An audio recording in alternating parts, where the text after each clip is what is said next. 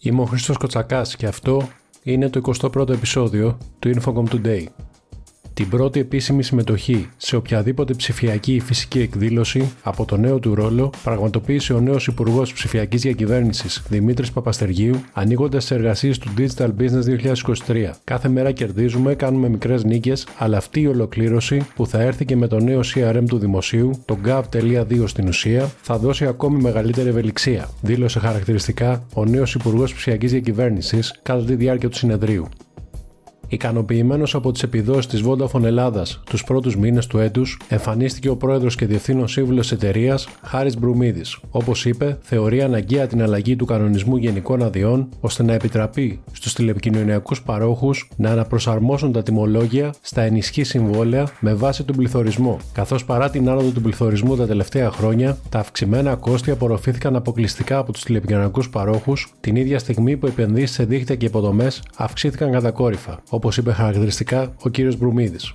Πραγματοποιήθηκε η ετήσια Γενική Συνέλευση των μελών του ΣΕΠΕ, όπως τονίστηκε από το σύνολο των μελών του Συνδέσμου, του Διοικητικού Συμβουλίου και των στελεχών των επιχειρήσεων, ο κλάδος ψηφιακής τεχνολογίας θα αποτελέσει τα επόμενα χρόνια τον απαραίτητο καταλήτη ώστε να πετύχει η Ελλάδα τον ψηφιακό εξυγχρονισμό που απαιτείται και για την οικονομία και για την κοινωνία. Στη θέση της Προέδρου συνεχίζει η κυρία Γιώτα Παπαρίδου για τρίτη διαδοχική θητεία. Ισχυρές επιδόσεις αναμένει και για φέτος ο όμιλος Soft One, ενώ κοιτά νέες εξαγορές. Σύμφωνα με τις εκτιμήσεις της διοίκησης, το 2023 ο κύκλος εργασιών του ομίλου θα διαμορφωθεί στα 49 εκατομμύρια, με EBITDA 12,8 εκατομμυρίων, θέτοντας τις βάσεις για ακόμη πιο ισχυρές επιδόσεις και το 2024. Επιπλέον, εκτιμάται ότι η συμμετοχή των cloud υπηρεσιών θα εκτοξευθεί στο 57% το 2023, σημειώνοντας αύξηση 64%. Στην κατηγορία μέτρη και ανωτόμη κατατάσσει η Ελλάδα σύμφωνα με το European Innovation Scoreboard 2023 που έδωσε στη δημοσιότητα η Κομισιόν. Το scoreboard δείχνει μια ουσιαστική βελτίωση των επιδόσεων καινοτομία των χωρών της ΕΕ κατά περίπου 8,5% από το 2016. Οι επιδόσεις 25 χωρών βελτιώθηκαν, αν και με βραδύτερο ρυθμό τα τελευταία χρόνια, ενώ 20 κράτη σημείωσαν σημαντική άνοδο σε θέματα καινοτομίας το περασμένο έτος.